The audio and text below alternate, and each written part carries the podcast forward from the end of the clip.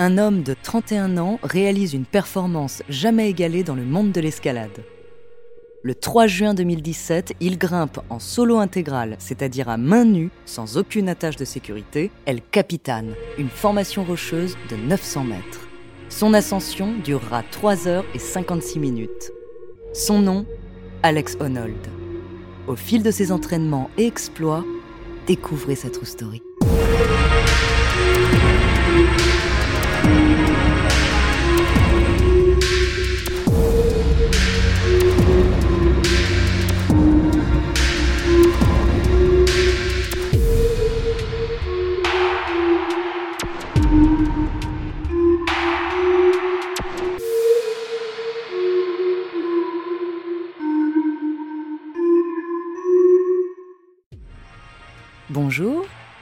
Andrea Brusque.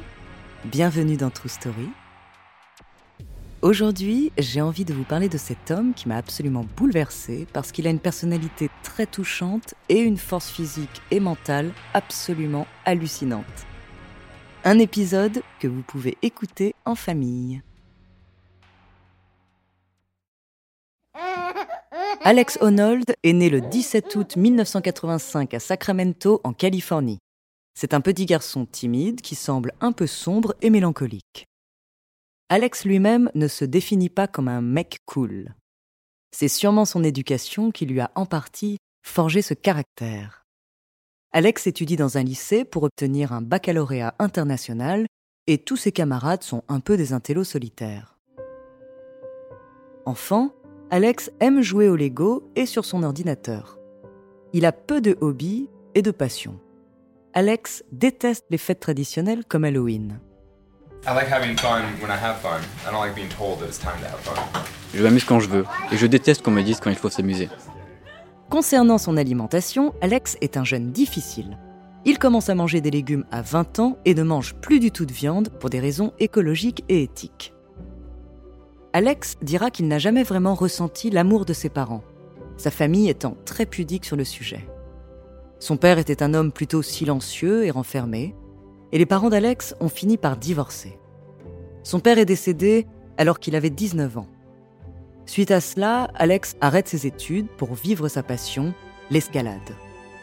Alex veut repousser ses limites. Il est né avec le désir de performer et d'être le premier à faire quelque chose dans l'histoire. Face à sa personnalité atypique et différente des personnes qu'il fréquente, Alex passe une IRM pour savoir s'il souffre de troubles de la personnalité comme le pensent certaines de ses rencontres. Lors de son examen, la seule légère anomalie constatée au niveau du cerveau est que ses amygdales se mettent en route uniquement lors de grosses stimulations. C'est peut-être ce qui expliquerait son désir et son goût du risque. La vie amoureuse d'Alex est à ses débuts plutôt négative. Il voyage beaucoup et fait passer l'escalade avant les femmes. Il a du mal à exprimer ses sentiments et reste assez froid à l'égard de ses premières petites amies. Ses relations ne s'éternisent pas vraiment. C'est lors d'une conférence à Seattle qu'il rencontre Sani, dont il partage la vie aujourd'hui encore. Alors qu'il est en séance de dédicace d'un de ses livres, la jeune femme, tout sourire, se présente devant lui pour avoir une signature et lui laisse son numéro. Ce qui était à l'origine une blague entre amis a finalement évolué en une jolie histoire. I just thought he was really cute, but also brutally honest. But I'm really drawn to that. Je l'ai trouvé très mignon, mais aussi vertement honnête. Et c'est quelque chose qui m'a beaucoup attiré. But he's also just a funny guy. He's weird. He's a weird dude, and I find it interesting. Mais il est aussi marrant et bizarre. C'est un mec bizarre, et je trouve ça intéressant. Alex, qui vit dans un van, est alors rejoint par Sani. Having the girlfriend in the van is awesome. Une petite amie dans le van, c'est génial. I mean, she's, she's cute and small and like livens the place up a bit. Doesn't take up too much room. Elle est adorable et petite. Elle égaye l'endroit sans trop prendre de place. I mean, it's pretty much makes life better in every way. Ça rend la vie plus belle à tous les niveaux. Sani travaille à aider Alex à exprimer ses sentiments et ses émotions. Le jeune homme arrive doucement à se livrer et à mettre des mots sur ce qu'il ressent.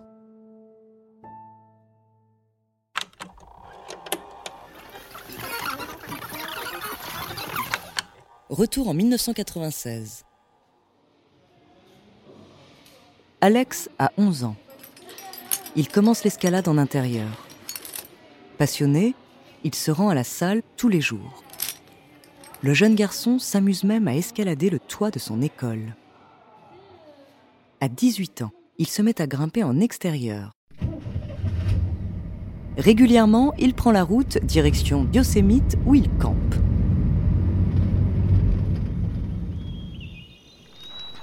Alex, qui a peur de parler aux étrangers, grimpe en solitaire. Yosemite est un parc naturel de l'ouest des États-Unis, inscrit au patrimoine mondial de l'humanité par l'UNESCO.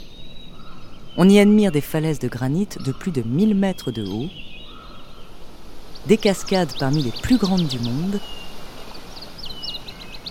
et des séquoias géants. Il n'est pas rare d'y croiser des ours, des cerfs et des biches.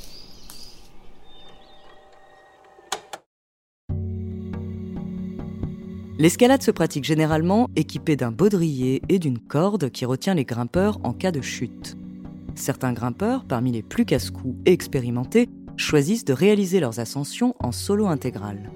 Dépourvus de toute sécurité, leurs performances sont très impressionnantes et très dangereuses moins d'un pour cent des grimpeurs professionnels se sont essayés à cette discipline. D'ailleurs, nombreux sont les grimpeurs qui ont perdu la vie lors d'une ascension de la sorte. À la moindre erreur, la moindre glissade, c'est la chute et une mort quasi certaine. Alex a déjà pratiqué mille fois le solo intégral. L'un de ses plus gros exploits fut de grimper Half Dome, une haute paroi de Yosemite. Pour la petite histoire, enfant, Alex se rendait souvent à Yosemite avec son père. Pour moi, n'importe qui peut mourir n'importe quel jour. En solo intégral, c'est juste plus immédiat et plus présent. Le jeune homme n'a pas peur de mourir. Pour lui, de toute façon, tout le monde meurt, donc peu importe quand ça lui arrivera, même si ça doit inquiéter ses proches. When you're climbing without a rope, it's obviously like much higher consequence, much much higher level of focus. You know, it's a whole different experience. Quand on grimpe sans corde, le danger est plus grand et on se concentre plus. C'est une expérience différente. it's not like I'm just pushing and pushing and pushing until something terrible happens. Je ne suis pas en train de pousser toujours plus jusqu'à ce qu'il m'arrive un malheur. I don't look at it like with that perspective. Je ne vois pas sous cet angle. But maybe that's why it's dangerous for me. C'est peut-être pour ça que c'est dangereux. Maybe I'm too close to it and I can't tell that I'm speeding towards a cliff. J'ai peut-être trop l'habitude et je ne m'en rends plus compte. En pratiquant le solo intégral, ce qui semble banal avec une corde devient passionnant. Alex ignore sa peur en se concentrant sur ses gestes qu'il répète maintes et maintes fois pour les connaître par cœur. Quand Alex prépare un solo intégral, il ne parle pas de son projet à ses proches pour ne pas être dissuadé ni les effrayer. Sa mère avoue d'ailleurs apprécier le fait qu'il l'informe qu'il va grimper au dernier moment. En général, tout le monde est inquiet pour Alex lors de ses ascensions mis à part lui. Depuis des années, Alex Honnold a dans un coin de la tête l'envie d'escalader en solo intégral El Capitan, un mur de granit de 975 mètres situé dans le parc de Yosemite. C'est une paroi culte dans le milieu de l'escalade dont on dit qu'il est quasi impossible de la grimper entièrement. Sa première ascension complète a été réalisée en 1958 par Warren Harding, Wayne Mary et George Whitemore. Cela leur a pris 47 jours.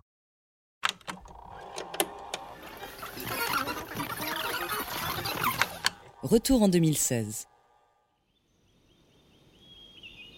Alex est décidé à gravir El Capitan en solo intégral. Il passe des jours au pied de la paroi pour en étudier le meilleur chemin. Alex fait de nombreux essais à la corde. Il est épaulé par Tommy Caldwell, le célèbre grimpeur devenu son ami. Tommy est l'idole d'Alex et depuis toujours un exemple pour lui. Tommy a réussi à prouver qu'il était envisageable de gravir El Capitan. Il aura passé 20 ans de sa vie à l'escalader. Alex prend conscience de l'effort physique que va lui demander cette ascension. Oh my god. My feet hurt so bad. J'ai mal aux pieds. I'm so pumped. Je suis crevé. My hand hurts. Mal aux mains. I just feel pooped. C'est super dur. Après chaque entraînement, Alex note ses remarques sur sa performance.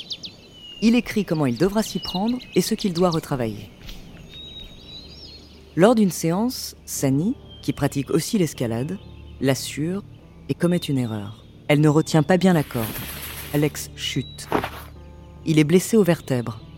Sur le coup, Alex a même failli la quitter, mais il ne l'a pas fait. Plus tard, Alex se blesse de nouveau. Il tombe de 10 mètres. Sa cheville est endommagée. Pendant sa convalescence, Alex ne tient pas en place. Il refuse d'attendre. La météo risquerait de changer et il ne veut pas reporter son ascension à l'année suivante. Été 2016, il part au Maroc avec Tommy et d'autres grimpeurs. Il s'exerce au solo intégral. À son retour, il programme son ascension d'El Capitan pour l'automne. La veille au soir, Alex informe Sani qu'il va le faire. Il est 4 heures du matin, il se réveille une minute avant que son réveil sonne. Il part, très excité. Alex commence son ascension de nuit uniquement équipé d'une frontale. L'équipe de tournage qui suit Alex depuis ses entraînements est sur le qui-vive. L'équipe technique, composée de grimpeurs, n'a pas le droit à l'erreur. Si le cadreur déconcentre ou gêne Alex sur la paroi, c'est la mort assurée. Au bout de quelques mètres, Alex est perturbé et il abandonne. Toutes les personnes autour de lui le mettent extrêmement mal à l'aise. Après cet échec, Alex doute de lui, c'est son premier abandon. Le réalisateur Jimmy Chin, très attristé par ce qu'il s'est passé, se demande s'il ne ferait pas mieux d'arrêter de filmer. Il pose la question à Alex, ce à quoi il répond mm, No. I mean, hard to say, but I care about doing it a lot more than I care about it being filmed. Non, Faire l'ascension compte beaucoup plus pour moi que d'être filmé. You can put your foot down at any time. Tu sais que tu peux arrêter le tournage quand tu veux. Yeah, I mean, I'm aware that like if I want to, I just won't tell anybody. I'll just yeah. do it on my own terms and like whatever. Like I mean, that's obviously on the table. Je sais. Si je veux, je monte sans le dire à personne. Je sais que c'est une option. C'est à moi de voir. Avoir une équipe de tournage autour de lui lui donne de nouveaux défis.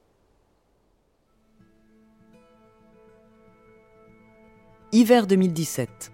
Alex se réentraîne sur El Capitan. Il prévoit d'en retenter l'ascension l'été suivant. 3 juin 2017. Sani décide de partir à l'aube car elle sait que c'est mieux pour lui qu'elle ne soit pas présente pour son ascension. You know, I mean, there's just that like weird thought of like. On a forcément des pensées bizarres. Don't freaking let that be our last hug or whatever. Genre, euh, j'espère que c'est pas notre dernière étreinte. You know, like I shouldn't be having that thought. Je ne devrais pas penser à ça. Of like, what if something happens? Et s'il se passait quelque chose? Like, what if I don't see him again? Et si je ne le revoyais plus jamais? You're like, why do you want to do this? Pourquoi tu veux faire ça? Like, it's a totally crazy goal. C'est un rêve complètement fou. Un peu plus tard, Alex s'habille, il prend la route et marche silencieusement jusqu'à El Capitan. Sur la roche, Alex progresse particulièrement vite. Il passe les endroits les plus difficiles. Parmi eux, Monster of White. Alex doit grimper le bras coincé dans une faille.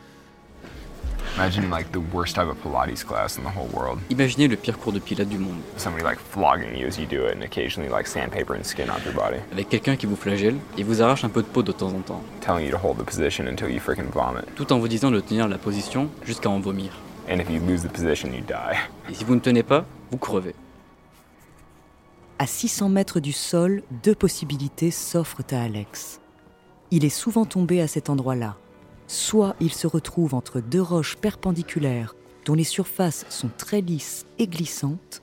À ce moment-là, il devra pousser sur les deux pans lisses avec les pieds et les mains pour rester en équilibre au centre.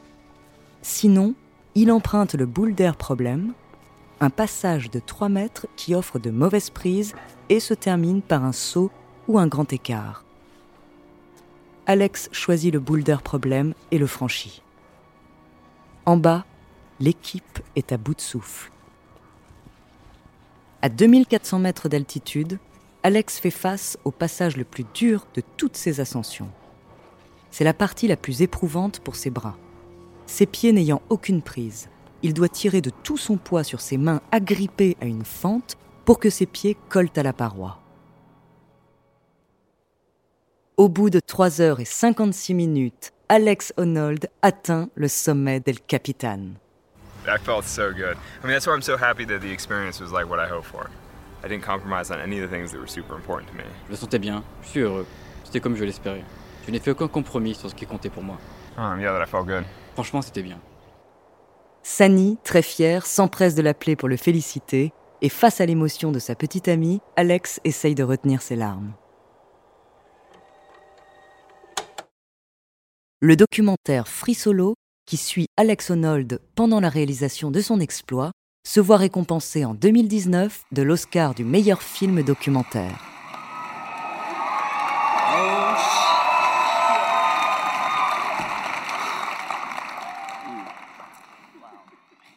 Les images capturées sont sublimes et Alex Honnold y est extrêmement touchant. Grâce à l'escalade, Alex a beaucoup voyagé et a pris conscience d'un certain nombre de choses. C'est pourquoi il a créé la Honnold Foundation et verse un tiers de son salaire à des causes environnementales. Merci d'avoir écouté cet épisode de True Story. N'hésitez pas à le partager, il pourrait donner des envies d'escalade et d'exploit. Attention, cependant, ne sortez pas sans votre baudrier. Vous pourrez retrouver tous nos épisodes sur Bababam, Apple, Spotify, Castbox, Deezer, Sibel et Magellan. Et la semaine prochaine, je vous parlerai d'un lion qui est devenu le meilleur ami des hommes. En attendant, n'hésitez pas à nous faire part d'histoires que vous aimeriez entendre, nous nous ferons un plaisir de vous les raconter.